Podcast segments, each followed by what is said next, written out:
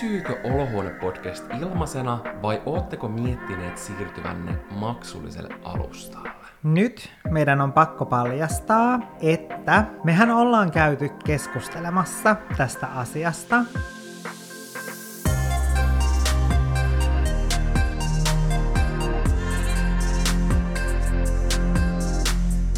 Me oltiin Jannen kanssa sunnuntaina ruokakaupassa ja me pyörittiin ja myllerettiin ympärissä siellä. Ja yhdellä käytävällä mua odotti vastassa varsinainen ilosanoma. Nimittäin se oli semmonen tosi pitkä käytävä ja semmonen leveä. Ja siihen keskelle oli tuotu kaikki mahdolliset joulujutut, jota voi ruokakaupasta löytää. Oli kuulkaa hyllytolkulla klögiä, Manteleita. suklaata ja rusinoita ja joulukalentereita mä en vielä nähnyt. Ehkä mä vaan kiinnitän niihin huomioon. Mä käyn kyllä huomannut joulukalentereita siinä. Mutta se oli siis kuin talven ihmemaa suorastaan. Tai sanotaanko joulun ihmemaa, kuin joulupukin paja. Mm, mutta mä en tiedä, että oliko se nyt niinku ilosanoma, koska oh. mä olin kyllä samaan aikaan vähän järkyttynyt. Eka mä olin silleen, jee, joulu on täällä. Mutta sitten mä myös tajusin sitä, että joulukalenteri, stressi, se tarkoittaa sitä, että se on myös täällä. No, sen ei tarvitse tänä vuonna olla stressi, vaan se mm. voi olla joulukalenterin ilo. Kyllä, siis kyllähän siinä on aina siis se ilo, mutta se tuo myös mukanaan hieman sellaista stressiä. Ja ensin mä olin silleen, nam nam nam, ihanaa, että joulusuklaat on täällä. Mutta sit mä tajusin sen, että ensi viikolla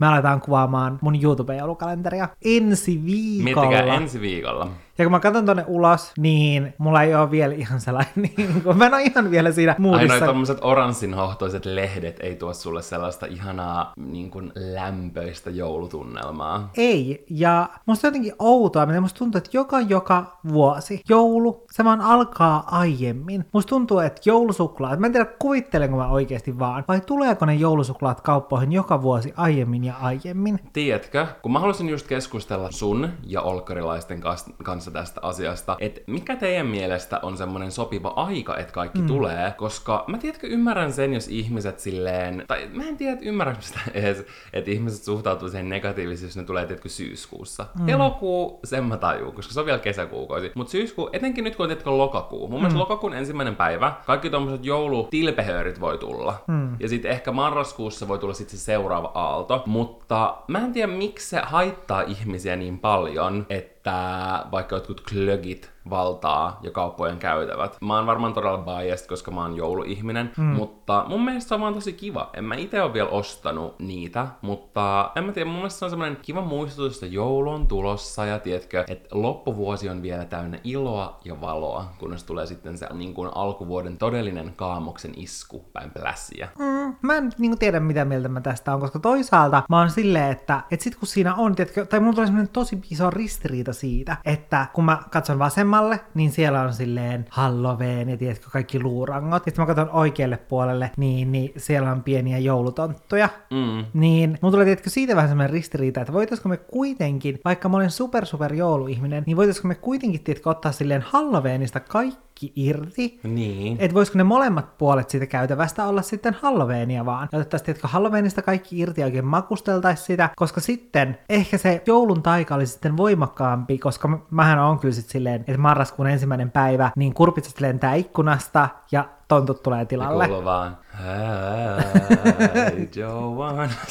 ja vaan niinku pärähtää, kun tulee 00, 00, ja. ensimmäinen marraskuuta. Joo, mä kyllä tajun ton silleen pointin, että olisi kyllä kiva silleen, että lokakuu olisi enemmän mm. semmoinen Halloweenin ja kauhun, ja tiedätkö, mm. sellaisen tunnelman täytteinen, koska sitten kun tulee marraskuu, niin siinä on hyvin kaksi kuukautta aikaa nauttia. Mutta en mä tiedä, ehkä mun tulee vaan semmoinen hätä, että joulu on kuitenkin silleen niin, kuin niin lyhyt aika, ja ehkä monet vähän niin kuin viettää sitä vaan sen viikon ajan. Mutta mulle se tuo, tiedätkö, niin paljon iloa, se pelkästään, että on tiedätkö, tuoksukynttilöitä asunnossa, niin se mm. piristää mua ihan sika paljon. Kyllä, niin... mutta se on ihanaa, että ensi viikolla me saadaan sitten alkaa elämään ja täyttä joulua. Joulukuusi kannetaan sisälle ja...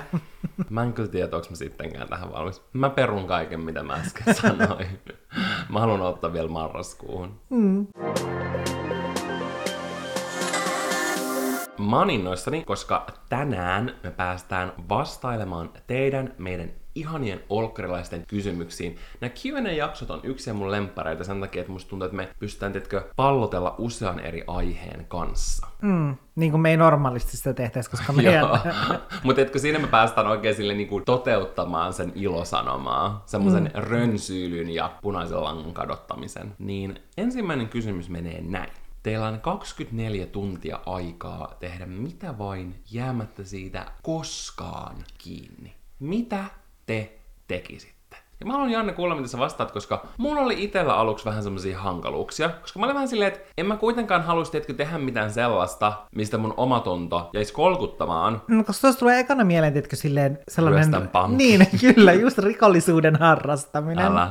Sitten joku, joku päivä on tiedätkö, ihan silleen työtaakan alla ja muistelee tota 24 tuntia ihan silleen, että voi ihan saatana, että miksi mä en silloin ryöstänyt sitä mm. pankkia, että mä en olisi jäänyt siitä edes kiinnikään. Mm. Ehkä voisi ryöstää, mä keksin, jonkun sellaisen rikollisen, joka tekee jotain pahaa. Totta. Tiedätkö? Mutta sitten toisaalta todennäköisesti senkin rahat olisi varastettu. Niin. niin silti sulla olisi vaan niinku varastettu Hyvin rahaa. pääteltiin, Valtteri. Todennäköisesti ne olisi varmaan varastettuja, jos sä ryöstäisit jonkun varkaan. Ehkä mä käyttäisin aikaa siihen, että mä yritin, yrittäisin keksiä, että mikä olisi, tiedätkö, semmoinen roisto. Ehkä joku paha ihminen, jolla on iso perintö. Jaa. Ja tiedätkö, että se käyttää sitä rahaa johonkin pahaan. Niin ehkä mä voisin sitten ryöstää sen rahat.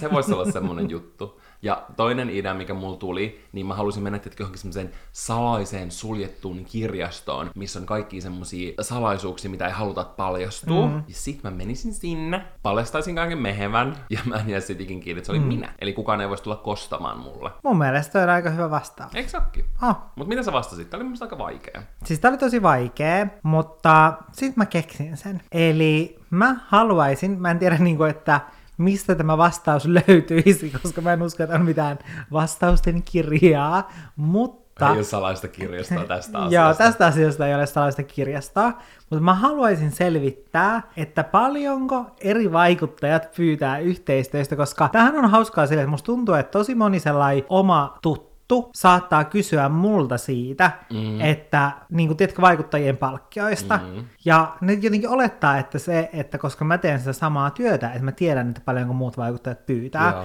Ja toki mä niin kuin, työn kautta silleen, että kun on hoitanut vaikka niin kuin, jonkun yhteistyötä Mm. ja ollut siinä niin kuin, mukana, niin sit tietää joidenkin vaikuttajien Mm. palkkiot, mutta oikeastaan vaan semmoisten omien tuttujen. Joo. Mutta sitten se, että noissa palkkioissa on tavallaan niin paljon vaihtelua, että välillä sitten kun kuulee just joitain, että mitä joku pyytää, niin sitten välillä on silleen wow, että aika paljon ajatellen mm. niin kun sen vaikka tavoittavuuksia tai kanavaa tai sitä sisältöä, mitä hän tekee, niin aika paljon. Tai sitten myös on sitten sellaisia, että on silleen, niin kuin, että okei, että sä pyydät kyllä niin kuin tosi vähän. Että Niin sun haluaisi kyllä- olla silleen herra Jumala Niin, silleen et pyydä- triplaa niin, hintasi. Mm. silleen, että pyydä enemmän, että sun kuuluisi niin kuin saada siitä Joo. työstä isompi korvaus. Niin, no musta olisi tosi mielenkiintoista silleen saada tietää joidenkin, mä en nyt sano mitään nimiä, mutta joidenkin tiettyjen henkilöiden. Sun ää, pitää sanoa nämä nimet mulle tämän jälkeen, koska mä haluan tietää, että kenen ne olisi. Niin. Mut joo, ei ehkä ole salasta kirjastoa, mutta sun pitää mennä sitten kaivelemaan jotain kirjanpitopapereita tai,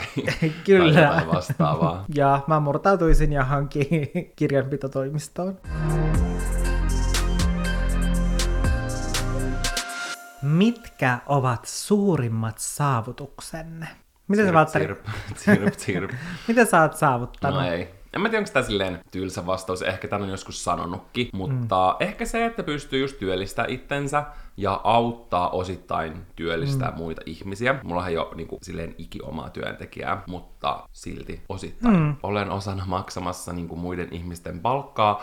Ja se on itselle tosi tärkeä asia sen takia, mm. että ehkä on pystynyt näyttää itselleen, että pysty siihen, koska musta tuntuu, että mulla oli tosi, tosi, tosi, tosi monta vuotta sille, että mä epäilin itseäni mm. ihan sikana. Ja musta tuntuu, että mä niinku, ehkä meinasin, no suoraan sanottuna sinne luovuttaa, mm. tiedätkö? Että ei ollut tarpeeksi semmoista itseluottamusta ja uskoa siihen, että tietää mitä tekee ja semmoista omanlaista ammatillista ylpeyttä. Tiedätkö? Että jotenkin itseluottamus oli poissa. Ehkä sen kanssa mulla on Joo. muutenkin silleen aika ajoin aika paljon ongelmia, niin se, että on päässyt tietkö sen yli, niin se mm. tuntuu tosi hyvältä. Ja ehkä just samalla niin kuin, on voinut näyttää joillekin läheisille, jotka ei ole niin kuin, uskonut tähän tai uskonut muuhun silleen, että mä pystyn tähän. Mm. Ei silleen, että, että sen pitäisi olla tietkö, itsessään joku semmoinen motivaattori, että sä haluat niin kuin, näyttää jollekin mm. muille, mutta kyllähän se voi tietkö, toimia osana sitä. Ja sitten tietysti se silleen, että aina kun menee vuosia eteenpäin, niin sitten se, että vaikka reflektoi itteensä vaikka jonnekin muutaman vuoden päähän, niin sitten että näkee itsessään niin kuin jonkinlaista kasvua ja muutosta ihmisenä ja kokee mm. silleen, että on, tiedätkö, jollain tapaa kasvanut ihmisenä, niin se on Joo. ehkä mun mielestä semmoinen iso saavutus. Ei sille, että tiedätkö, mä tarkoitan sille, että, että koko ajan pitäisi olla parantamassa itseään ja saavuttamassa jotain mm. uutta, vaan siinä mielessä, että, että sä koet, että sä enemmän niin kuin elät vaikka sun arvojen mukaan mm. ja niin kuin tiedät, kuka sä oot mm. ja näin, niin ne on mun mielestä semmosia tärkeitä asioita. Ja siitä, että sä voit vähän niin kuin olla niin kuin ylpeä siitä, kuka sä oot. Mm, niin ne on todellakin. mun mielestä semmosia, jotka ehkä saavutuksia, mitkä mä sanoisin. Mutta mun mielestä jotenkin tosi vaikea silleen, että yleensä noissa just silleen tartutaan johonkin tämmöisiin meritteihin, että mitä mä oon tehnyt työn saralla tai koulutuksen saralla, vaikka silleen mm. saavutus voi olla se, että, että on selvinnyt jostain tosi vaikeasta asiasta esimerkiksi. Kyllä. Mitä sul tuli mieleen tähän asiaan liittyen? No mä aloin miettiä, niin kuin, tiedätkö, silleen mun lapsuutta, silleen mä lähdin sieltä syntymästä, silleen mitä olen saavuttanut, opin kävelemään, opin R lopulta. No, isoja saavutuksia. Niin, mutta mä opin sen niin kuin, tosi myöhään R-kirjaimen, ja mun sisarukset juusas mua siitä, Hmm. koska ne oli aina silleen, aina kun oltiin lähdössä perjantaina kauppaan, ja oli karkkipäivä, niin, niin sitten ne oli silleen, että, että miten sä Janne haluat sieltä kaupasta, ja sitten mä olin silleen, että kalkkia, ja sitten ne oli silleen, me tuodaan sulle kalkkia, eli sitä semmoista, tiedätkö, mitä laitetaan maahan, Jaa. että nurmikko kasvaa paremmin tyyliin, niin, niin että ne tuo mulle semmoista kalkkia. Ja sit sä olit ihan hädissä. Joo, Ei! joo mä aloin itkemään, mä olin silleen, eikö mä haluan kalkkia? Mm. ja sitten ne vaan nauro. Niin siitä mä oon ylpeä. Mutta jos mennään nyt tästä silleen vähän eteenpäin, niin yksi, mikä mulla tuli mieleen, oli se, että mä aikoinaan, silloin kun mä olin yläasteella, niin mä olin silloin vielä aika semmonen ujo. Mä jännitin tosi paljon esiintymistä, ja se ehkä osittain johtuu siitä myös, että mun perheessä mun vanhemmat ja myös mun sisarukset on aina ollut silleen, että tiedätkö, että meidän perhe ei ole esiintyjiä, että, että me ei olla sellaisia, niin kuin, jotka haluaa olla mitenkään esillä tai uskaltaa olla esillä, niin myös se jotenkin musta tuntuu, että se tarttui, tiedätkö, muhun. Totta kai se Että mä aloin miettimään silleen, että vaikuttaa ok, ihan joo, mä aloin miettimään, että okei, että mä en ole yhtään niin kuin, hyvä esiintymään tai puhumaan tai mitään, ja sitten mä jännitin aina tosi paljon niitä esiintymistilanteita, esimerkiksi vaikka koulussa, niin kuin sellaisia ihan semmoisia pienempiä, jos piti vaikka lukea jotain ääneen, Joo. niin mä olin tosi silleen stressaantunut siitä. Joo. Ja musta tuntuu, että mulla meni aina silleen, no vaikka jossain ala-asteella, kun luettiin, tiedätkö, silleen, että piti lukea vaikka yksi kappale tai virke Joo. kerrallaan, niin mulla meni kaikki ohi, koska niin. mä vaan niin kuin harjoittelin sitä niin kuin omaa osuutta, Älä. että se menisi silleen mahdollisimman sujuvasti sitten. Niin, yritti aina laskea silleen, että mikä tulee Joo. mulle, ja sitten sä yrität käydä sitä läpi. Kyllä. Se on kyllä totta vähän silleen, että periaatteessa joo, se on tärkeää, että sitä opetellaan, on mm. tärkeää, että luetaan ääneen, on tärkeää, että mm. opetellaan, mutta sitten just silleen, kun miettii, että siinä on tommonen kääntöpuoli, että sit sä saatat olla niin stressaantunut siinä, että mm. kaikki mitä te luette, että mm. tavallaan se menee hukkaan, se vähän niin kuin oppitunti. Jep. Ja toki silleen, että kun mulla oli lukihäiriö, niin se tietenkin vaikutti myös Mm, siihen, että mä halusin, enemmän. että mä pystyn lukemaan sen sit mahdollisimman sujuvasti. Joo. Mutta sitten silloin yläasteella mä päätin, tai mä kiinnostuin näyttelemisestä, ja sitten mä päätin aloittaa teatterin. Ja vaikka se teatteri oli mulle sitten monta vuotta sellainen, tietenkin mulla tuli ihan siis fyysisesti paha olla sen takia, koska mä jännitin niin Sä paljon. kertonut, että sä oot juossut joidenkin jonkun sun suoritusten välissä vaan vessassa ihan hädissä. siis kyllä. Ja silleen muutenkin, että tuli semmoinen, tiedätkö, semmoinen kylmä olo ja semmoinen, että kädet meni ihan kylmäksi sille, että sitä Joo. jännitti tosi paljon, mutta sitten se teatteri auttoi siihen tosi paljon Ihan ja varmasti. sitten sai semmoista itsevarmuutta mm. ja oikeastaan sen myötähän sitten niin kuin myöhemmin sitten kun mä muutin pääkaupunkiseudulle ja sitten se teatteriharrastus tavallaan loppui siihen, niin sitten sen myötähän mä aloin tekemään oikeastaan videoita, mm. koska siinä oli vähän niin kuin sitä samaa semmoista Niin. esiintymistä, että sitten mä aloin tiedätkö, nauttimaan siitä esiintymisestä. Niin, niin siitä olen ylpeä itsessäni. Ja sitten toinen ehkä vähän semmoinen samantyylinen juttu, minkä mainitsin, niin lukihäiriö, mikä, tai mikä myös silleen tietyllä tapaa vähän niin kuin leimas mua silleen, että et silleen, että okei, että sulla on lukihäiriö, että sä et osaa, tai silleen, no vaikka puhuttiin paljon että siitä, että, että se vaikuttaa mun matikan opiskeluun, ja mm. että, että mä oon huono matikassa silleen, että jos mulla on lukihäiriö ja näin, mm. mutta sitten matikka oli mulle kuitenkin sitten se Niin se vahvuus. paras kaikissa just matemaattisissa kemiat, fysiikat, kaikki niinku matemaattiset aineet. Ja sitten se, että, että mulla itselle, tai mä inhosin aina, jos piti kirjoittaa, tiedätkö, joku kirjoitelma tai joku tämmönen. Joo. Ja mullahan oli tosi paljon silleen kirjoitusvirheitä ja mm. mun lauserakenteet oli, tiedätkö, tosi semmosia, koska mä en uskaltanut, tiedätkö, tehdä mitään erikoisempia lauseita, Joo. vaan ne oli silleen, tiedätkö, virke semmonen, että siinä ei ole mitään sivulauseita, Joo. vaan se oli silleen, Janne meni kauppaan, piste. Osti kaupasta maitoa, piste. Niin. Niin sitten se, että sitten myöhemmin, kun mä aloin kirjoittamaan blogia, Mm. ja sitten kun mä aloin saamaan siitä rahaa, niin mä aloin kirjoittamaan työkseni, Mm. mikä oli sitten tavallaan sellainen aika silleen hauska kaari. Tai Niin, silleen, tietyllä että, tapaa semmoinen tuo mm. varmasti paljon voimaantumista. mm, sellainen jotenkin, että rikko periaatteessa ne sellaisen tietyllä tapaa niitä omia rajoja. Joo. Silleen, että et koska sitähän olisi voinut jäädä silleen, että okei, että, Todellakin. että mulla tulee tosi paljon kirjoitusvirheitä, mm. niin, niin en mä kehtaa kirjoittaa. Ja ehkä just se, mihin välillä itse taipuu silleen, että mä en ole hyvä tässä, mm. joten mä en edes kokeile mm. parantaa itteeni tässä tai mm. lähestyä tällaista asiaa, koska mä en ole hyvä tässä. Mm. Ja helposti vaan niinku toitottaa ja toitottaa ja toitottaa mm. itselleen sitä, että mä en osaa, mä en osaa, mä en osaa. Mm. Mä itse tunnistan ton just kaiken matemaatti- matematiikkaan liittyvän mm. kanssa. Ja se oli itselle semmoinen tietynlainen iloinen yllätys ja voitto, että kun mä AMKsta jätin ekalta vuodelta niin kuin laskentatoimen mm. ja matikan kurssi, niin kuin niitä oli yhdet semmoiset pakolliset, niin no mä istuin silloin ne ykköselläkin, mutta sitten mä muistan, mä en tyyli mennyt tentteihin ja ne meni ihan niin kuin penki alle ja mä olin vaan silleen, no mä hoidan ne joskus, sitten mä olin tyyliin, en mä muista, oliko mä nelosvuotelainen ja sitten mä olin niiden ykkösvuotelaisten kanssa siellä ja mä olin silleen, tää on niin kuin, tiedätkö, niin semmoinen sen edestä löytää, minkä taakse jättää hetki, mm. niin mä suhtaudun siihen eri tavalla. Mä olin vaan silleen, että nyt mä oikeasti panostan ja silleen yritän oppia mm. ja mä selvisin niistä kursseista, mä sain muistaakseni kakkosen, niin kuin vitosesta, joka on parempi kuin ykkönen, mm. joka, on par- joka on vielä parempi se, että mä, että mä pääsen niin kuin läpi, niin Jep. että mä vähän niin kuin näytin itselleni, että mun ei tarvitse olla silleen, silleen täydellä, että mä voin mm. osata, jos mä oikeasti yritän ja keskityn. Mä aina olin siellä siihen asti, että mä sain kaikki tehtävät tehtyä, mä menin jokaiselle tunnille, mm. että oikeasti niin kuin keskityin ja opettelin ja muutin sen mun oman suhtautumisen. Mm. Niin se on niin, kuin niin voimakasta ja mun mielestä sä oot tosi hyvä esimerkki, tiedätkö, siitä, että vähän niin kuin menee vastavirtaan ja menee silleen niin kuin niitä omia haasteita kohti. Mm. Ja harvoin pystyy ja pääsee tekemään mitään isoja tekoja tai just saa sellaisia tärkeitä saavutuksia mm. itselle,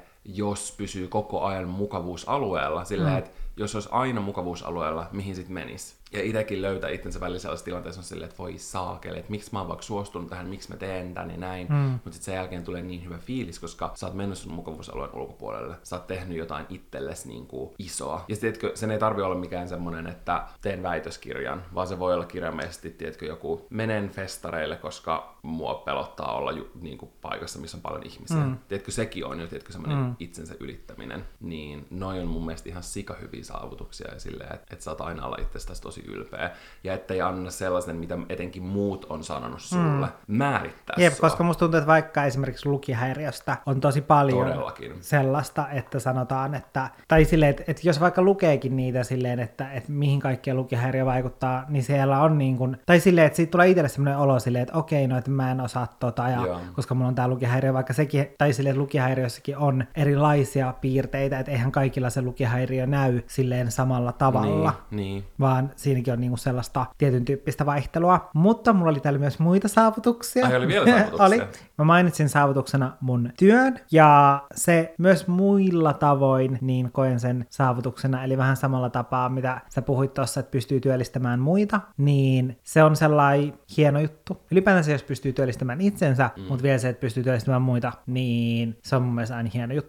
On todella. Niin siitä olen ylpeä itsessäni. Ja sit siinä, että voin tarjota kahdelle maailman söpöimmälle koiralle ihanan elämän, Hmm. niin se on myös saavutus. Mitä arvostatte eniten arjessa? No mä vaan itse naputtelin, tiedätkö, mun muistinpanoihin jotain semmoisia yksittäisiä pieniä asioita. Mitä Hyvää ruokaa. Itse asiassa yksi riittyy ruokaan, ja mä oon siitä innoissaan, niin huomaa, kun mulla on nälkä, kun mä oon kirjoittanut näitä. Mä oon kirjoittanut sen, että kun saa laittaa fetaa, tai siis niinku salattijuustoa, yleensä mulla on sitä ruoan kylkeen. Se on ihan parasta, kun sulla on jotain hyvää ruokaa. Ja mun uusi juttu on se, että tiedätkö, on jotain uunivihanneksia tai kanaa tai tiedätkö, mitä tahansa tällaista, niin kylmä feta sen kanssa on ihan parasta. Silleen, että älkää laittako sitä fetaa vaikka uunivihannesten päälle, kun te pistätte ne uuniin, vaan laittakaa sitä aina siihen kylkeen silleen viileänä. Se on ihan sika hyvää. Niin sitä mä arvostan mun arjessa. Okei. Okay. se, se oli oli mun siinä. Listalla. Piste. Mutta tuli hyvin tää ruokapuheeksi. Mutta mä arvostan tosi paljon meidän semmosia ihania iltahetkiä perheen kanssa sohvalla, kun me katsotaan sarjaa, silleen, että molemmat koirat on siinä, sitten me muhveloidaan vilttien alla, mm. me katsotaan jotain hyvää, sitten me puhutaan sit sarjasta ja ollaan shokissa juonen käänteistä.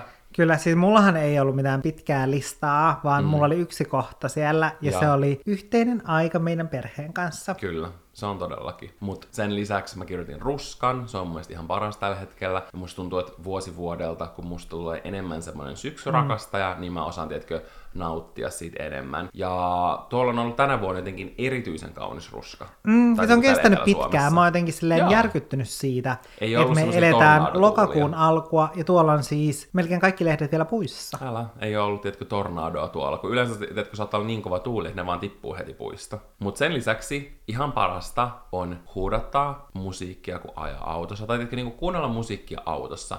Aina kun tulee uusi levy, pitäisi päästä autoon kuuntelemaan, koska autossa musiikki kuulostaa ihan parhaalta. Ja sen lisäksi mä kirjoitin tänne päivittäinen energiajuoma. Se ei eka ihan silleen niinku hyvä ja terveellisin Sun elimistö ei arvosta ei, sitä. mun elimistö ei arvosta, mutta mun mielenterveys arvostaa. Koska tiedätkö, kun mä aamulla jo herään ja mä oon aamukahvia, niin sit mä tiedätkö mietin silleen, että iltapäivällä mä voin juoda Jaa. energiajuoman. Ja se on mun tiedätkö semmonen motivaattori. Älä. Se on silleen, että millä selviää silleen kello kahteen. Älä, ja nyt että mä sille, vielä- sille tietää, että kohta mä saan sen energiajuoman, kunhan mä nyt teen ahkerasti kello kahteen asti. On, ja nyt mulla on vielä tälle päivälle semmonen spessu, joku lime-energiajuoma. Niin mä odotan sitä innolla. Ehkä vähän tuohon edelliseen liittyen, liittyy niinku arkeen, niin mitä keinoja käytätte, kun haluatte rentoutua ja palautua arjen keskellä? Mulle ehkä sellainen ykkösjuttu, että jos haluaa rentoutua, niin hidas aamu. Koska ylipäätänsä mä rakastan aamuja, ja senhän takia mä herään kello viisi. Tai oikeastaan silleen, että mä otan aamusta ehkä enemmän itselleni sen oman ajan, Joo. kuin silleen illasta. Koska musta se on jotenkin myös antaa motivaatiota siihen, että herää viideltä, koska jos mä tietäisin, että mun täytyisi alkaa ensimmäisenä tekemään kaikkia niin kuin ärsyttäviä asioita, mm. niin sitten jos mitään motivaatioa herää viideltä, mutta sitten kun tietää silleen, että voi tehdä semmoisia kivoja juttuja ja tavallaan viettää sitä omaa aikaa silloin aamusta, Niin. Juoda kahvia silleen hitaasti ja näin, niin mm, siis aamu, hidas aamu, se on mun juttu. Ja aamulla on ehkä kiva se, että jos herää oikeasti aikaisin, niin kukaan ei vielä silleen, että ns. häiritse sua. Kukaan ei mm. laita sulle viestiä, kukaan ei soita sulle. Todennäköisesti, no mä tuskin olen hereillä, niin tiedätkö, sä saat varmaan sille niin kuin nauttia tästä asunnosta ihan yksin. Koiratkaan ei pyöri jaloissa, vaan nekin on nukkumassa ihan kuoleman väsyneenä vielä niiden pereissä, niin ymmärrän kyllä ton. Mulla itellä vastauksena oli pikku mielenterveyskävelyt. Ne on super super tärkeitä. Joka päivä pitäisi mennä edes vaikka parikymmeneksi minuutiksi kävelee ulos. Hmm. Koska se, että no ei kaikilla mahdollisuus olla silleen, tiedätkö, luonnon vieressä. No Suomessa kyllä ehkä on yleensä silleen aika helppo löytää joku, mutta näkee, tiedätkö, vähän jonkinlaista vehreyttä, saa raitista ilmaa, kuuntelee vaikka musaa tai podcastia tai YouTube-videota tai sitten ei välttämättä yhtään mitään. vaan, Luonnon ääniä. kävelee. Niin, kävelee vaan, kattelee ympärilleen ja niinku itselleni saattaa olla sellaisia hetkiä, että jos mulla on joku, mikä painaa mun mieltä, niin sit mä mm. saatan, tiedätkö, silleen hiljaa tyyliin, tiedätkö, hänen silleen keskustella itteni kanssa niinku niitä asioita tai käydä läpi niitä ongelmia, yrittää, yrittää tiedätkö, löytää jotain mm. ratkaisuja. Tai mä huomaan heti, jos ne puuttuu mun arjesta. Joo. Se, että ne on mulle tosi tärkeä asia ja ne auttaa siihen niinku palautumiseen ja maadottumiseen ja silleen kohentaa sitä yleistä fiilistä. Tämä seuraava kysymys on, Valtteri, ihan selvästi niin kuin, tiedätkö, sulle tarkoitettu. Okei. Koska sä oot paskalla käymisen asiantuntija. Joo, joo. Niin riittääkö pelkkä WC-paperi paskan pyyhkimiseen vai vaaditaanko siihen pidesuihku? Siis oikeasti voidaanko me keskustella tästä? Me voidaan keskustella Koska tästä. musta tuntuu, että ehkä semmoisessa länsimaisessa kulttuurissa mm. Yleisempää on just käyttää vessapaperia. Mm. Ja me ollaan sunkaan ennenkin puhuttu tästä. Niin ollaan. Ja sitten... Kukaan ei ole älkää yllättynyt. Niin, mitä? Kukaan ei Joo, ole kukaan ei ole yllättynyt. Ja sitten jossain, tiedätkö, muissa maissa, mm. ja mun ymmärtääkseni esimerkiksi vaikka Aasia, mm. niin kuin enemmän Aasian maissa, mutta älkää niin kuin, pistäkö mun päätä valita, koska mä en ole ihan varma, mm. niin siellä sitten saatetaan käyttää ehkä enemmän pideesuihkua. Niin miksi helvetissä on, tiedätkö, silleen yleisellä tasolla yleisempää käyttää vessapaperia kuin pideesuihkua? No, no ei silleen, että miksi meillä on vessapaperi, totta kai sitä, sitä niin kuin tarvii muutenkin, mm. mutta silleen, mä itse käytän silleen aika usein kuin myös pidesuihkua, koska mieti, jos sun kädelle tulee paskaa, silleen, että et nyt vaikka tähän sun niinku kämmen selälle tulisi paskanokare tai vitumoinen pökäle, niin silleen, riittäisikö sulle se, että sä pyyhit sen paperilla, etkä pesis sitä niinku vedellä? Niin. Tai silleen, että onhan se tosi niinku outoa, että sun perseestä tulee paskaa ja sitten sun perse on paskassa. Sä pyyhit sen paperilla, mutta sen jälkeen sä peset sun kädet saippualla, vaikkei sun käsissä välttämättä konkreettisesti oo paskaa, mutta silti sä peset ne saippualla, mutta sä et pese sun persettä. Älä. Siinä on tosi iso Toi on ristiriita. asia, mitä mä en ymmärrä. Sen takia mä tosi usein, tiedätkö, silleen, pyyhin, pa- olkaa hyvä infossa, mutta pyyhin paperilla, käytän pidesuihkua ja sitten uudestaan pyyhin paperilla. Mä jynssään tiskiharjalla ja. Ihan oikeesti. Mä en taju tota. Toi on mun niin outo. Ja sama silloin, kun korre alkoi, ihmiset hamstras vessapaperia. Mä oon silleen, että ootteko te sekasin? Teillä on ne pidesuihkut siellä. Mun mielestä se on melkein niin standardi ja pakollinen melkein kaikkialla. Jos sulla mm. ei ole kotona, niin sitten ehkä hammaa joku vatia ja sitten sun pitää huljutella kyykkyssä sen vadi alla. En tiedä. Mutta silleen, en mä tiedä, mun mielestä jotenkin silleen mm. ällöttävää. Totta kai silleen, että sä käyt joka päivä suihkussa mm. ja sä jynssäät sun persen saippualla. Se nyt on silleen no question about it. Mm. Mutta ihan oikeasti silleen, pidä suihku is the thing. Ja mä oon sitä mieltä. Mm. Mun täytyy kyllä sanoa, että nyt on tunnustus, että mä en kyllä käytä silleen pidesuihkua ihan hirveästi, Se voi olla, tietkö, vähän hankala. koska kyllä sen. monesti siitä tulee vaan siis semmonen kaos.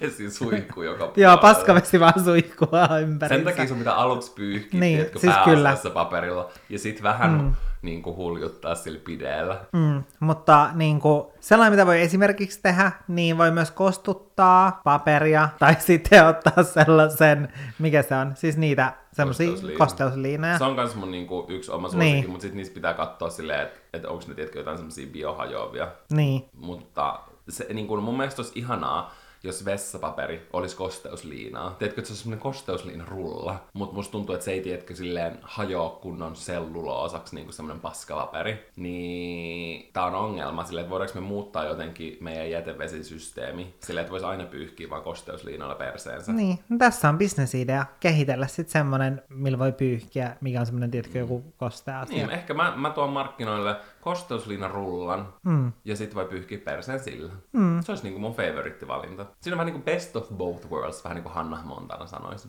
Kyllä.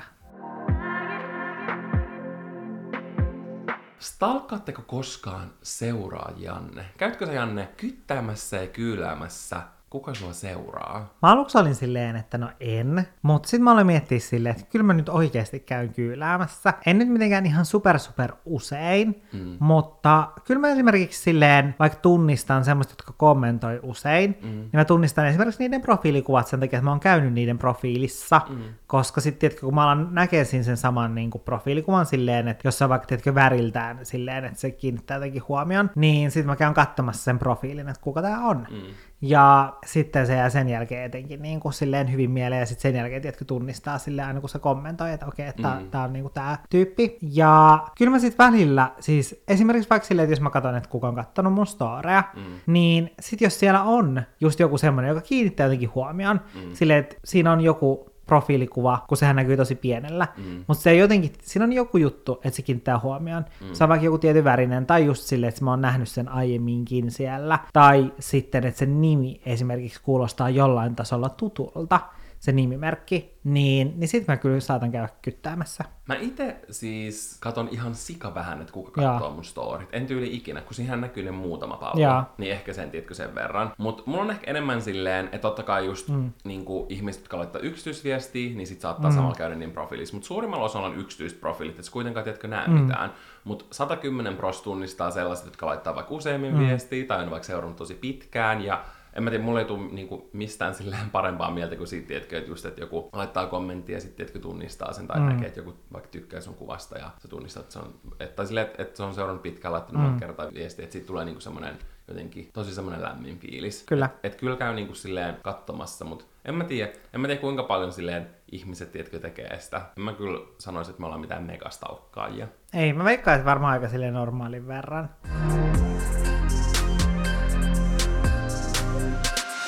Pysyykö Olohuone-podcast ilmaisena vai ootteko miettineet siirtyvänne maksulliselle alustalle?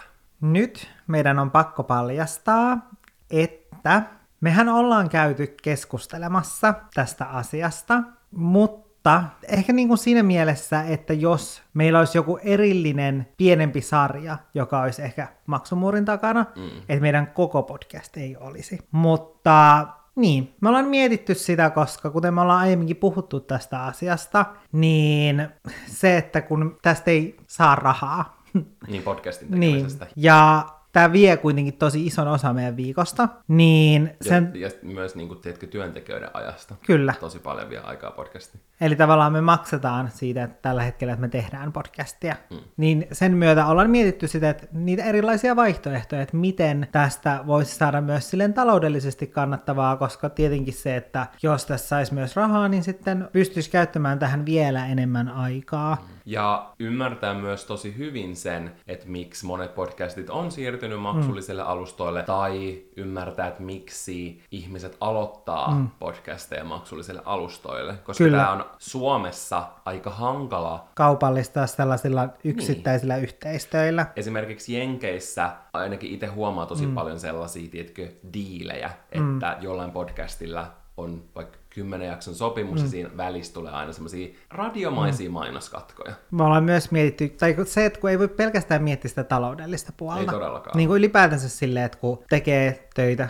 vaikuttajana, niin mm. ei voi vaan miettiä aina sitä taloudellista puolta, vaan täytyy miettiä niitä monia eri asioita, mitä siihen sisällön tuottamiseen liittyy ja siihen omaan työhön. Mm. Ja just se, että, että me ei voitaisi tehdä sitä teille, että mm. me oltaisiin sitten jossain maksumuurin takana, ja sitten sellaiset, jotka on kuunnellut meidän podcastia pitkään, niin ei välttämättä pystyisi enää mm. kuuntelemaan. Koska mulla menee se ehkä koko, tiedätkö, yhteisöllinen fiilis, ja se, tiedätkö, että tämä on meidän mm. olohuone, ja kaikki olkkarilaiset on täällä niinku kuuntelemassa, me tietenkin keskustellaan, ja te olkkarilaiset olette tosi paljon osana tätä podcastin mm. tekemistä. Te annatte tosi paljon niinku, ajatuksia, ideoita ja teidän omia niinku, just vaikka mielipiteitä mm. ja kaikkea tämän tekemiseen, niin tiet, semmoinen tietynlainen tiedätkö, taika katoisi siitä. Ja me ollaan just silleen puntaroitu sitä, että joo, taloudellisesti se olisi varmasti niinku fiksua, ja se, että mm. ei vaan se, että me saataisiin kulut katettua, jota me ei nytkään saada niinku, pel- niinku mm. tavallaan tällä itse pelkän podcastin tekemisellä, vaan niinku, että tästä voisi saada vaikka kuukausi palkkaa tietyllä mm. tasolla. Mutta jotenkin on vaan niin paljon tärkeämpää se iso kuva mm. kuin se, teetkö, taloudellinen puoli. Ja sitten kun meillä kuitenkin kummallakin on mahdollista tehdä tätä myös näin, mm. niin sitten me ehkä arvotetaan tärkeämmäksi sitä, mitä meillä on tässä versus mm. se, että me saataisiin tästä enemmän rahaa. Kyllä, koska tällä tai siis se, että tämä podcast antaa paljon muuta meille tällä niin. hetkellä niin. kuin rahaa. Ja sitten se, että jos me siirryttäisiin jollekin maksulliselle alustalle, joo, sitten antaisi meille rahaa, mutta antaisiko tämä enää sitä kaikkea muuta, mm. mitä tämä podcast meille tällä hetkellä antaa? Ja se, kun esimerkiksi vaikka kesän aikana törmäsi, kun oli, oli enemmän tekemässä asioita tuolla ulkomaailmassa, eikä vaan käkättänyt täällä kotona. Kynttilöiden niin, Kynttilöiden ja kynttilöiden lämmössä ja viltiin käärityneenä, niin just tiedätkö, törmäs ihmisiin, jotka, tiedätkö, sattuu seuraa mm. vaikka meitä täällä, ja niin, niin monet, silleen ehkä jopa kaikki, tiedätkö, mainitsi Olkarista ja Olohuoneen podcastista. Ja siinä aikana, just kun oli kesälomalla, niin mm. niin paljon, kaikista eniten tuli viestiä siitä, että joo, totta kai ihmiset, jotka odottaa videoita ja kaikkea tällaista, mutta eniten on tullut just tästä ol, niin kuin Olkarista, niin sit sen takia tämä on ainakin niin sellainen tärkeä asia meille ja monille, jotka kuuntelee mm. meitä, niin sit ei halua viedä sitä pois. Kyllä. Mutta toki me just niin kuin mietitään sitä, että mahdollisesti tulevaisuudessa saatettaisiin tehdä jotain sellaisia erillisiä lisää juttuja. Niin. Olipas tämä nyt niin kuin silleen... Se oli kryptisesti ilmaista. Kyllä, hyvin kryptisesti ilmaista. On, mutta itsessään tämä olohuone sellaisenaan kuin se on, ja se miten me tätä tehdään, että me pääsisimme tehdä niin pidempiä jaksoja, ja sitten meillä on pari kertaa vuodessa semmoinen tauko, niin siihen asti kun meillä molemmilla on hyvä fiilis tehdä mm. tätä, niin musta tuntuu tosi vahvasti siltä, että se ei, tiedätkö, tule katoamaan, ja tämä, että tämä on kaikkein kuunneltavana, mm. niin kuin pretty much kaikki meidän jaksot.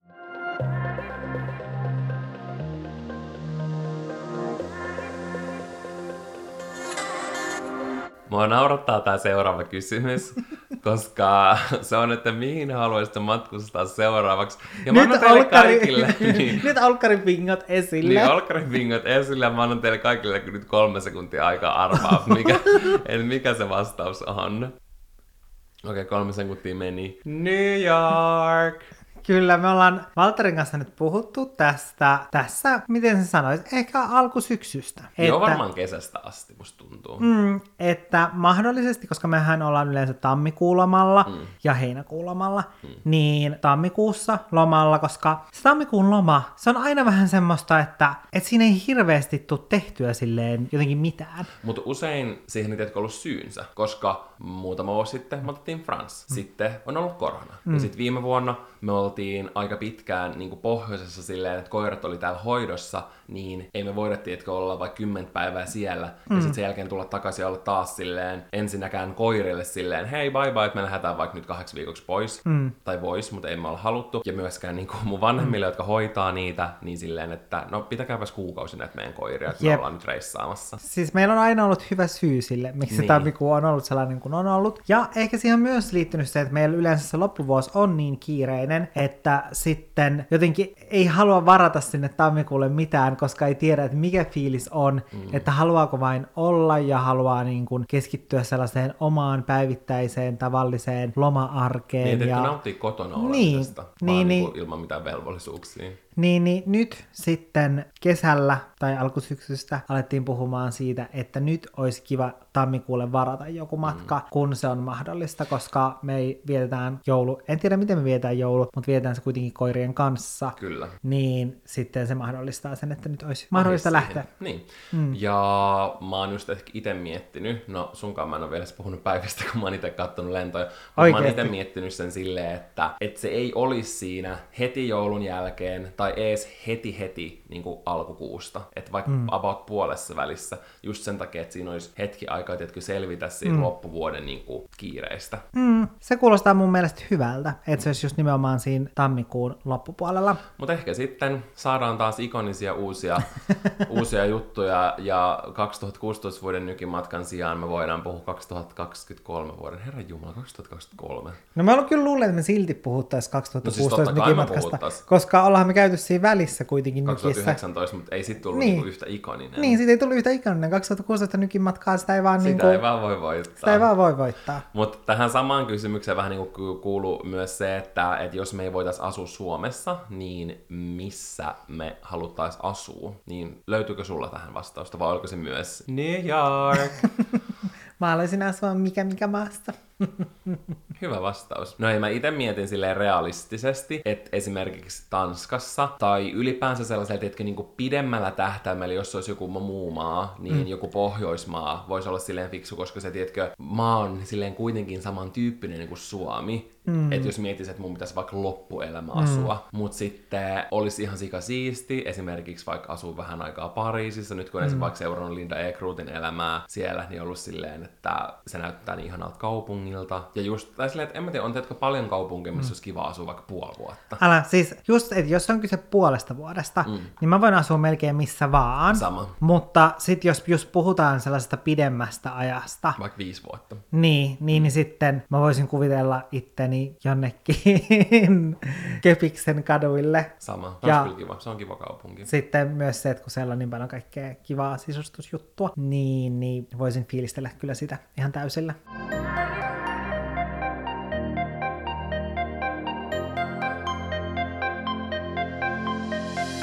Miten voittaa huijarisyndrooma töissä? No, mä uskon siihen, että huijarisyndrooma, että se tulee siihen, että sä et ole itse varma niin kuin työelämässä. Sä et ole itse varma siitä sun ammattitaidosta ja siitä työstä, mitä sä teet. Ja sen takia mun vastaus onkin se, että rakentaa sitä työminäsi itsevarmuutta. Koska voi olla muuten tosi itsevarma, mutta sitten välttämättä työelämässä tai siinä työyhteisössä ei ole sellainen itsevarma olo. Niin siihen keskittyminen ja tärkeää on mun mielestä, kun lähtee rakentamaan sitä itsevarmuutta, niin ryhtyä miettimään sitä, että mitä itse konkreettisesti antaa esimerkiksi vaikka sille omalle työnantajalle. Että mitä sä annat, mitä se sun panos siinä työyhteisössä antaa sun työnantajalle tai sun kollegoille tai sitten teidän asiakkaille oli ne sitten niin kuin yrityksiä tai sitten yksityishenkilöitä silleen, että sä oot jossain vaikka asiakaspalvelutyössä, niin miettiä sitä, niin sitä kautta ehkä voisit alkaa löytymään niitä juttuja silleen, että hei, että, että mähän pyöritän kokonaan vaikka tätä osaa meidän yrityksessä. Mm. Ja sitä kautta voi ehkä päästä pois siitä huijarisyndroomasta, koska sä tunnistat sen sun oman arvon. Mm. Ja huijarisyndroomihan tarkoittaa sitä, että ihan sama vaikka sä olisit tyyli joku Rihanna, mm. niin sitten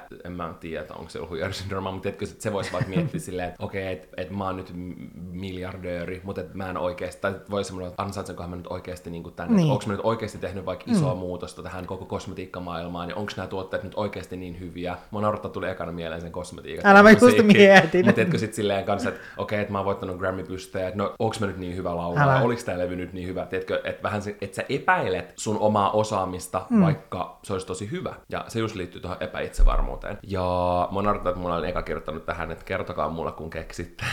Koska musta tuntuu, että mulla on itsellä niin kuin, ehkä mä mm. kamppailen tosi paljon koko ajan, tiedätkö, tollasen kaa, vähän niin kuin, että, että mä periaatteessa tiedän mun oman arvon, mm. mutta sitten mä kanssa kyseenalaistan sitä. Mm. Ja sitten mä tiedän, tosi paljon vaikka stressaan sellaisia asioita, mihin oikeasti mä en edes kauheasti pysty vaikka vaikuttamaan. Mm. Ja kun me puhuttiin vaikka tuossa ihan alussa myös, tai kun mä sanoin sitä, että mitä mä haluaisin tehdä 24 tunnin aikana, mm. jos mä en jäisi sit kiinni, niin just selvittää se, että mitä muut vaikuttajat tienaa niin kuin yhdestä yksittäisestä yhteistyöstä, niin se ehkä jollain tasolla niin kuin liittyy ehkä tähän, että miksi mun mielestä tällä meidän alalla helposti saattaa tulla semmoinen huijarisyndrooma, on se, että kun ei ole niin semmoista tarkkaa taulukkoa siitä, että miten sun pitää hinnoitella itsesi, tai mistä se palkkio myös koostuu, koska, ja musta tuntuu, että tosi useilla yrityksillä, jotka sitten myös maksaa sen sun palkan, tai sitten niin kuin vaikuttajilla myös, on tosi erilainen näkemys siitä, että jotkut tuijottaa tosi vahvasti vaan vaikka sitä tavoittavuutta, ja sitten osa taas katsoo paljon vahvemmin sitä henkilöbrändiä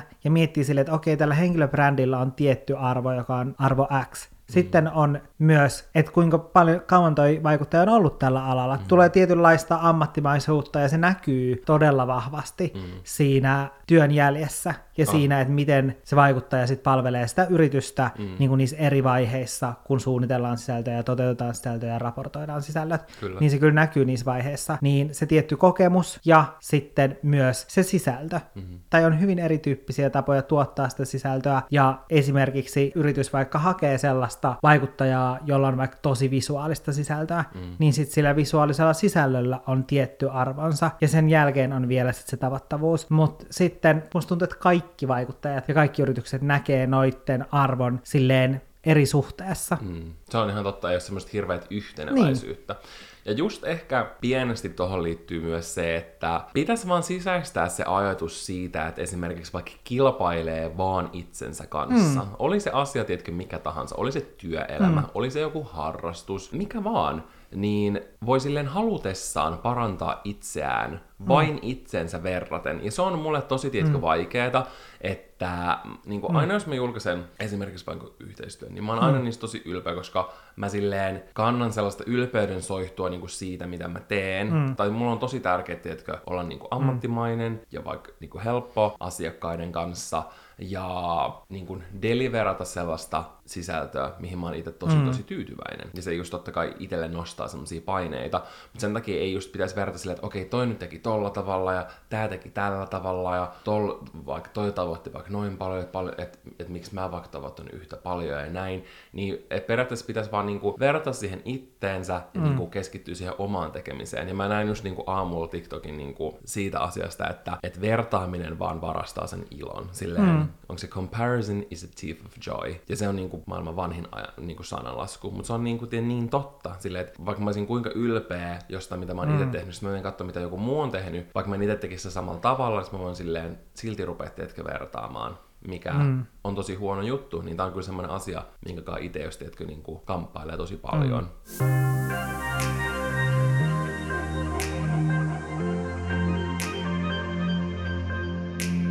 Mikä on sellainen piirre ihmisessä, mitä ette voi sietää? Mikä saa sun veren kiehumaan? Mun veren saa kiehua semmonen jatkuva ja ikuinen one-up nappaaminen. Eli se, että minkä tahansa vaikka positiivisen tai negatiivisen mm. asian tai kokemuksen mm. mä jaan, niin jos se henkilö aina keksii jonkun jutun, mikä vähän niin kuin on itellä vaikka huonommin tai mm. itellä paremmin, tai jotenkin, tiedätkö, on vaikka silleen vaan okei, okay, ja sitten mm. kääntää sen keskustelun itteensä. Mä en tarkoita niin kuin että et silloin tällöin, jos on näin, että se olisi huono. Mm. Mutta tiedätkö, jotkut ihmiset on semmoiset, kun sä voit keskustelet niiden kanssa, vaikka silleen, että mm. viisi vuotta sä oot tuntenut sen. Mm. Ja niin sitten sä vähän niin kuin rupeat kyllästyä siihen. Sä et itse vaikka jaksa kertoa jotain asioita sen takia, että kun sä tiedät, että sä kerrot vaikka silleen, että, että okei, että mulla on ollut vähän niin kuin vaikka rankempi viikko ja jotain niin kuin selittää mm. tähän liittyen, niin sitten toinen on silleen, että, että se ei vähän niin kuin, tiedätkö, vaikka tartu siihen ja niin kuin mm. keskustele siitä, vaan se on joo, siis mullakin on niinku sitä ja tätä mm. ja näin. Vähän niinku, tiedätkö, tiltopaa nostaa sen oman jutun korkeammalle ja vähän niinku silleen,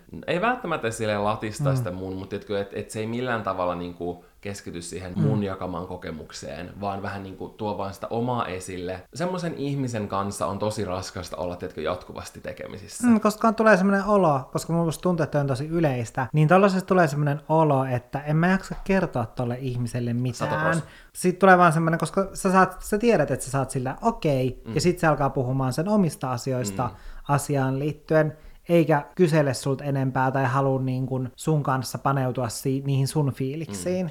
Ja just, se ei tarkoita sitä, että, että jos joku kertoo sulle jonkun jutun ja sulla tulee mieleen joku mm. muu juttu, että sä et voisi jakaa sitä, mm. mutta mun mielestä tärkeintä on se, että vähän niin kuin, että käydään keskustelua niistä molempien jutuista, ja jos huomaa, että on vähän niin kuin napannut mm. niin kuin yliotteen sit keskustelusta, niin palaa sit siihen toiseen asiaan, hei sä kerroit tästä, ja tiedätkö, mm. silleen vähän niin kuin, niin. En mä tiedä, mun mielestä se on niin kuin pitkällä ajalla sietämätön sen takia, että sä rupeat vähän niin kuin kyllästymään ja sä et edes vähän niin kuin halua käydä keskustelua enää, koska sä tiedät, että se keskustelu ei ole, se on varmaan sille toiselle tosi mm. antoisaa, mutta kyllä sen keskustelun pitäisi teetkö antaa sullekin jotain, mm. niin miksi sä sit jaksaisit puhua? Älä, mutta se on tää nykyyhteiskunta. Niin se, että kaikki ihmiset, miten Mä, mun mielestä jossain podcastissa puhuttiinkin siitä yhdestä kirjasta, minkä mä olin silloin mm. kuunnellut just vasta liittyen kuuntelemiseen ja siihen taitoon ja kuinka tärkeää se on, mm. niin siinä kirjassa oli just siitä, tai puhuttiin siitä, kuinka nykyyhteiskunnassa kaikki vaan odottaa sitä omaa vuoroansa päässä kertomaan mm. sitä omaa juttua, Todellakin. minkä takia sitten ei välttämättä edes kuunnella kunnolla, että mitä se toinen sanoo, mm. vaan odotetaan vaan sille, että okei, mulla tuli tästä mieleen joku juttu, sit sä vaan odotat, että se pääset sanomaan sen sun oman jutun. Yeah. Sen sijaan, että sä kuuntelisit kunnolla, että mitä se toinen sanoo, koska sitten sä todennäköisesti myös, jos sä kuuntelisit kunnolla, niin sä esittäisit mm. myös ne jatkokysymykset. Ja sitten voi miettiä, että mistä tämä johtuu, onko se osittain seurausta siitä, että nykyyhteiskunnassa on kaikilla kiire. Mm. Niin se, että kun se aika on rajallista, niin halutaan päästä puhumaan myös ne omat asiat. Jep, ja ehkä just se, että sitten tosta joudutaan semmoisen oravan pyörään, että sulle ei ikinä ole olo, että kukaan kuuntelee sua. Mm. Sitten sen takia sä haluat tuoda ne sun asiat ilmi, mutta sitten kukaan ei kuuntele toisiaan, mm. vaan kaikki kertoo vaan omia asioita. Jep. Ja se, mikä oli mun mielestä siinä kirjassa silloin se sellainen, mikä mulle jäi eniten sit mieleen, mikä liittyy tähän, niin just se, että se pitäisi oikeasti kuunnella enemmän, koska moni ajattelee, just se, että minkä takia sitten ei puututa tai aleta keskustelemaan niistä sen toisen tuntemuksista, vaan kerrotaan se oma näkökulma ja ne omat kokemukset, niin ajatellaan silleen, että se on tärkeämpää, että se ei, ne ihmiset ei pidä sitä kuuntelemista tärkeämpänä, vaan ne pitää tärkeämpänä sitä, että ne pääsee kertomaan ne omat asiansa, hmm. niin oikeasti just se, että pitäisi pitää sitä kuuntelemista paljon arvokkaampana, koska siinä sä niin kun oikeasti opit jotain uutta ja uusia näkökulmia, kun sä kuuntelet, etkä vaan puhu suomia juttuja. Se, mitä mä en voi sietää ihmisissä, liittyy vähän tähän samaan muiden ihmisten kanssa keskustelemiseen. Ja mua ärsyttää ihmisissä sellainen, jos sanotaan semmoisia, tiedätkö, semmoisia ärsyttäviä kommentteja, mm. että sä puhut jostain asiasta tai kerrot jostain asiasta, niin sitten se ihminen kommentoi jotenkin ärsyttävästi sitä sun asiaa. Ehkä sellainen, tiedätkö, että kun jotkut ihmiset musta tuntuu, että ne on semmosia, että, että jos joku asia aiheuttaa niissä vaikka kateutta mm. tai ärsytystä tai jotain tällaista, ne näyttää sen tosi voimakkaasti siinä, että miten ne sitten reagoi siihen sun asiaan. Mm. Tai jos Et... ne vaikka on eri mieltä jostain silleen semineutraalista asiasta, mm. tiedätkö? Joo, niin sitten silleen, että et ei keskustella vähän niin kuin, silleen, niin kuin normaalit ihmiset keskustelee, niin, niin. vaan reagoidaan silleen jotenkin tosi oudosti. Sille, että sä kerrot vaikka jonkun jutun, mihin sä vähän niin kuin odotat siltä jotain vastausta, vaikka että sä kerrot niin kuin sun mielipiteen johonkin asiaan ja vielä johonkin vaikka silleen suurempaan asiaan. Niin. Kerrot sun mielipiteen, ja sitten toinen on silleen, okei, okay, ai niin sitten siitä tulee sellainen, aa, tai silleen, että, niinku, että mä olisin halunnut keskustella tästä asiasta. Niin. Tai silleen, että tulee vähän semmoinen... Niin, että silleen, että, että haluatko saada mulle tyhmän olon. Niin. Tiedätkö? Tuo on semmoista tietynlaista mielenosoittamista. Joo, Tiedätkö, kyllä. Semmoista vähän passiivis-aggressiivis sävytteistä mielenosoittamista. Mm, niin on. Joo, mä ymmärrän kyllä, mitä sä tarkoitat. Niin, sellainen mua niinku ärsyttää. Joo. Sitten meiltä on kysytty meidän viimeisintä erimielisyyttä Tuleeko sulla, Valtteri, jotain mieleen? Meillä on joka päivä erimielisyyksiä. Minusta tuntuu, että meillä oli ennen kuin me ruvettiin nauhoittaa, niin joku erimielisyys. Mihinköhän se liittyy? Niin mä katsoin tosi hiljaisella äänellä jotain mun puhelimesta sille, että siitä tuli ääntä. Ja sitten sun mielestä mun olisi mennyt laittaa kuulokkeet. Ei, vaan sä ensin sanoit, äläpäs värtille, sä ensin sanoit mulle, kun mä sanoin, että voitko sä laittaa sen kiinni, mm. että mua häiritsee, sä vaan laitat sitä hiljemmalle. Ja mä olin silleen, se häiritsee mua edelleen. Ja sä olit silleen, että laita vasta kuulokkeet. Ja sit mä olin silleen, että miksi sä itse laita kuulokkeita, jos sä haluat kuunnella tätä. Mm. Mm. Mä olin tästä eri mieltä. Mä olin tästä eri mieltä. Tää oli eri mä olin eri, mä olin eri mieltä tästä tilanteesta. Mm. Okei, no tästä erimielisyydestä mä päästän seuraavan kysymykseen. Se on, että oletteko edenneet oman kodin omistusajatuksen kanssa? Millainen on haaveissa kautta hakusessa? Mä en tiedä, ollaanko puhuttu tästä aiemmin, mutta tämähän on asia, joka aiheuttaa meissä paljon erimielisyyttä. Mm, totta, sopii kyllä teemaan. Koska meillä on erilaisia prioriteetteja. Mm asunnon Kyllä. suhteen Sen tai takia se on suhteen. ehkä vähän silleen niin kuin hankala asia. Meillä on niin kuin erilaisia silleen näkemyksiä, vaikka mm. millainen sen ensimmäisen asunnon pitäisi olla ja mikä vähän niin kuin se ensimmäisen tarkoitus pitäisi olla ja näin, niin ehkä ne on sellaisia asioita, jotka hankaloittaa sitä. Mm, kyllä. Ja jossain vaiheessahan me oltiin, tai ainakin mä olin, me molemmat oltiin, me oltiin paljon vahvemmin ostohoustilassa. Ei me olla missään vaiheessa oltu silleen täysin ostohousut-jalassa, mm. mutta silleen ne on ollut, tietkö polviin asti vedettynä. Silleen, että, että me ollaan juostu housut kintoissa. Kyllä, me ollaan juostu housut kintoissa ympäriinsä ja sekoiltu. Niin sitä me ollaan tehty. Mutta sitten mun urasuunnitelmat kiinteistövälityksen puolella, niin on ainakin mulla itsellä henkilökohtaisesti, se on sitten aiheuttanut ehkä sellaista tai se vaikuttaa niin monella tasolla ehkä tähän asunnon ostamiseen, koska aiemminhan kuitenkin silleen kymmenen vuotta on voinut olla silleen, että no, että mä voin asua missä vaan oikeastaan, mm-hmm. että mä voin tehdä melkein mistä vaan näitä mun mm-hmm. töitä, mutta sitten se, että nyt kun on siirtymässä kiinteistövälitysalalle, niin se vaikuttaa aika paljonkin sit siihen, että okei, no että millä alueella mä haluan sitten startata mun uuden uran. Ja sekin, että, että sitten jos puhutaan jostain pienemmistä paikkakunnista ja sitten isommista paikkakunnista, niin sitten se, että se vaikuttaa myös siihen työhön, että se työ on vähän erityyppistä myös. Että totta kai silleen pääkaupunkiseudulla, missä on hintavampia kohteita, niin siitä jää myös enemmän rahaa käyttää siihen markkinointiin ja stylaamiseen ja hienoihin valokuviin kuin sitten jollain pienemmällä paikkakunnalla, missä on sitten edullisimpia kohteita. Niin siinä mielessä myös, että on täytynyt miettiä sitä silleen, että okei, no, että millä tavalla mä haluan tehdä tätä työtä, minkälaisten, tai tavallaan minkälaisia kohteita mä haluan välittää. Mm. Sekin, että haluanko mä välittää kerrostaloja vai sitten omakotitaloja vai mitä, niin se vaikuttaa aika paljon. Niin, ja kuitenkin tuossa uran alussa on aika isoja kysymyksiä. Mm. Eikä se tarkoita toki sitä, että ei voi sitten niinku muokata ja niin kuin profiloitu mm. eri tavalla tulevaisuudessa, mutta totta kai niin kuin tässä alussa ne on sellaisia mm. isoja kysymyksiä. Kyllä, ja siis se, että kyllä mä totta kai niin kuin aion välittää kohteita silleen koko pääkaupunkiseudulta, mm. mutta sitten se, että kuitenkin alussa erityisesti on tärkeää keskittyä johonkin tiettyyn alueeseen, mm. ja totta kai siinä auttaa myös se, että se alue on sulle itsellesi tuttu. Kyllä. Niin se, että sit jos muuttaisi jonnekin alueelle, joka on itselle vieraampi, ja sitten haluaisi työskennellä sillä alueella, niin se tavallaan vaikuttaisi siihen. Mm. Ja sitten just täytyy miettiä silleen, että okei, no mikä on vaikka semmoinen työmatka, minkä mä itse olisin sitten valmis kulkemaan. Ja sitä on tosi tavallaan hankala ajatella tässä vaiheessa, kun mun työmatka on kolme askelta tuolta makkarista tähän toimistoon, niin. niin se on tosi hankala yrittää miettiä, että okei, mikä on sellainen hyvä työmatkan pituus itselleni. Mua muutenkin ehkä itse on vähän turhauttanut se semmonen, totta kai nyt sä itse määrittelet sen, että mitä sä seuraat ja millaisia profiileja tiliä sä seuraat niin sosiaalisessa mediassa, mutta semmonen yleinen jotenkin keskustelu niin paljon siitä, että kaikki ostaa asuntoja ja se on niinku paras ja tärkein sijoitus ja heti vaan kun pystyy ja asunto asuntoja ja kaikki mm. ostaa asuntoja. Nyt mä ostin tällaisen ja nyt mä mietin sijoitusasuntoja, tiedätkö. En mä tiedä, musta tuntuu, että se ilmapiiri on tiedätkö, tosi semmoinen, että se on ainoa niinku oikea vaihtoehto. Mm. Ja en mä tiedä, se vähän turhauttaa mua. Ja nyt musta tuntuu, että etenkin kun yhtäkkiä energian hinta nou, niin kuin moninkertaistuu ihan mm. sikana ja korot on räjähtänyt kattoon, niin nyt, nyt taas ei ole ihan hirveästi kuulunut sellaista tiettyä keskustelua, että et ne äänet on aika paljon niin kuin, silleen vaimentunut. Niin totta kai kaikki puhuu aina omista kokemuksista, mutta sit mua vähän turhauttaa sen, tiedätkö, semmoinen, että mikä se yleinen ilmapiiri on siitä, että mikä pitäisi tehdä, mikä olisi mm. niin kuin se oikea tapa, tiedätkö, toimia jossain tilanteessa mm. tai silleen, ja että tämä on se, mikä pitäisi heti tehdä ja näin. Niin tullaan vähän silleen vähän niin kuin, että miksi, mitkä on ne perustelut, että onko tämä vaan semmoinen, tiedätkö, yleinen juttu, joka on juurrutettu meidän aivoihin, että näin tämän pitäisi mennä. Mm. Koska silleen, nytkin, jos olisi vaikka joku iso omakotitalo ja se olisi vaikka täysin sähkölämmitteinen, mm. niin mä olisin hädissäni. Jep, ja sitten toinen asia, mikä ainakin mulla on vaikuttanut näihin fiiliksiin asunnon ostamisesta tässä viime aikoina, niin se, että että kun me molemmat ollaan yrittäjiä, niin mä ehkä tietoisesti myös tein sellaisen valinnan, että okei, että, että nyt mä, tai silleen totta kai mä tein tietoisesti sen valinnan, että mä palkkasin kaksi uutta ihmistä, mm. mutta se, että se on kuitenkin yrittäjänä aina uusi taloudellinen riski. Mm.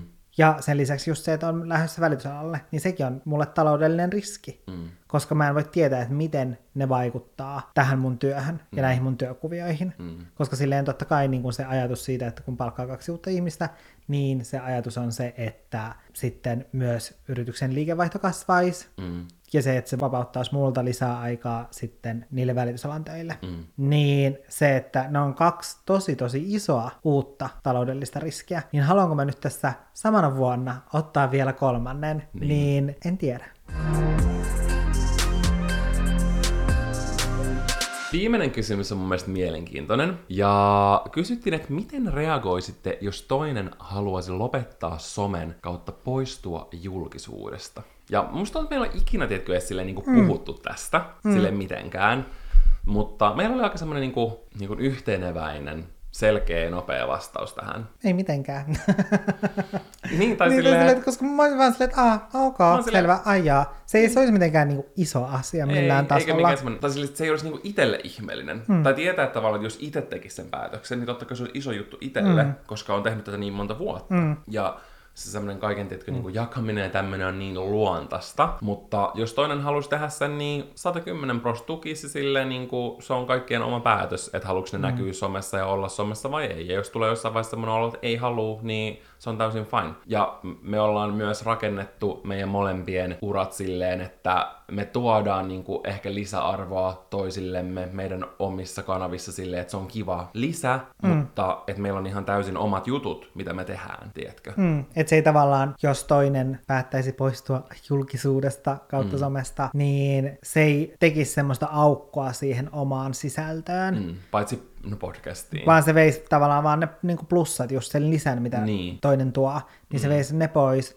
Mutta totta kai sitten podcast, tai se, että meidän vuorovaikutus tässä meidän olohuoneessamme, niin on tavallaan tämän Olkkarin pointti kuitenkin. Niin, niin sitten se, että jos tässä nyt toinen puuttuisi, niin eikä voisi edes puhua, koska me kuitenkin puhutaan tässä tosi paljon myös meidän silleen arjesta, niin, niin sitten, koska me ollaan kuitenkin tosi paljon läsnä toistemme arjessa, niin se, että sit jos olisi silleen, että ei edes voisi puhua siitä yhteisestä arjesta, niin. niin kyllä se aika ison aukon tekisi tähän podcastiin. Kyllä, niin se olisi ehkä semmoinen isoin asia, mikä muuttuisi, mm. mutta sitten muuten Kohautan vain. Niin. Älä. Ja se, että just kun mä itse ehkä myös mietin tämän kysymyksen silleen, että jos poistuu julkisuudesta, niin eihän se tarkoita, etteikö se toinen voisi olla silti tukena niin. siinä toisen niin kuin, työssä, koska kyllähän me ollaan niin kuin, tavallaan muilla tavoin kuin sillä tavoin, että me nä- näytään toistemme sisällöissä, niin aika paljonkin toistamme. Koko ajan autetaan toisiamme. Niin. Mm. Olipas jotenkin silleen erityisen ekstra hyviä kysymyksiä Joo, musta tuntuu, että nyt oli tosi paljon erilaisia kysymyksiä, mitä ei ole ennen kysytty. Eniten mulla jäi mieleen se vessapaperi vs. keskustelu, koska se on siis mun mielestä semmoinen groundbreaking juttu. Miksi edes on paperiteollisuus, herra Jumala. Käyttäkää sittenkin vessapaperia, Suomi nojautuu paperiteollisuuteen. no ei. Mutta kiitos ihan sika paljon kaikille, jotka taas laittoi kysymyksiä. Oikeasti mieli ilahtuu aina näistä teidän erinomaisista pähkinöistä, mitä te mm. meille pistätte purtavaksi. Kyllä.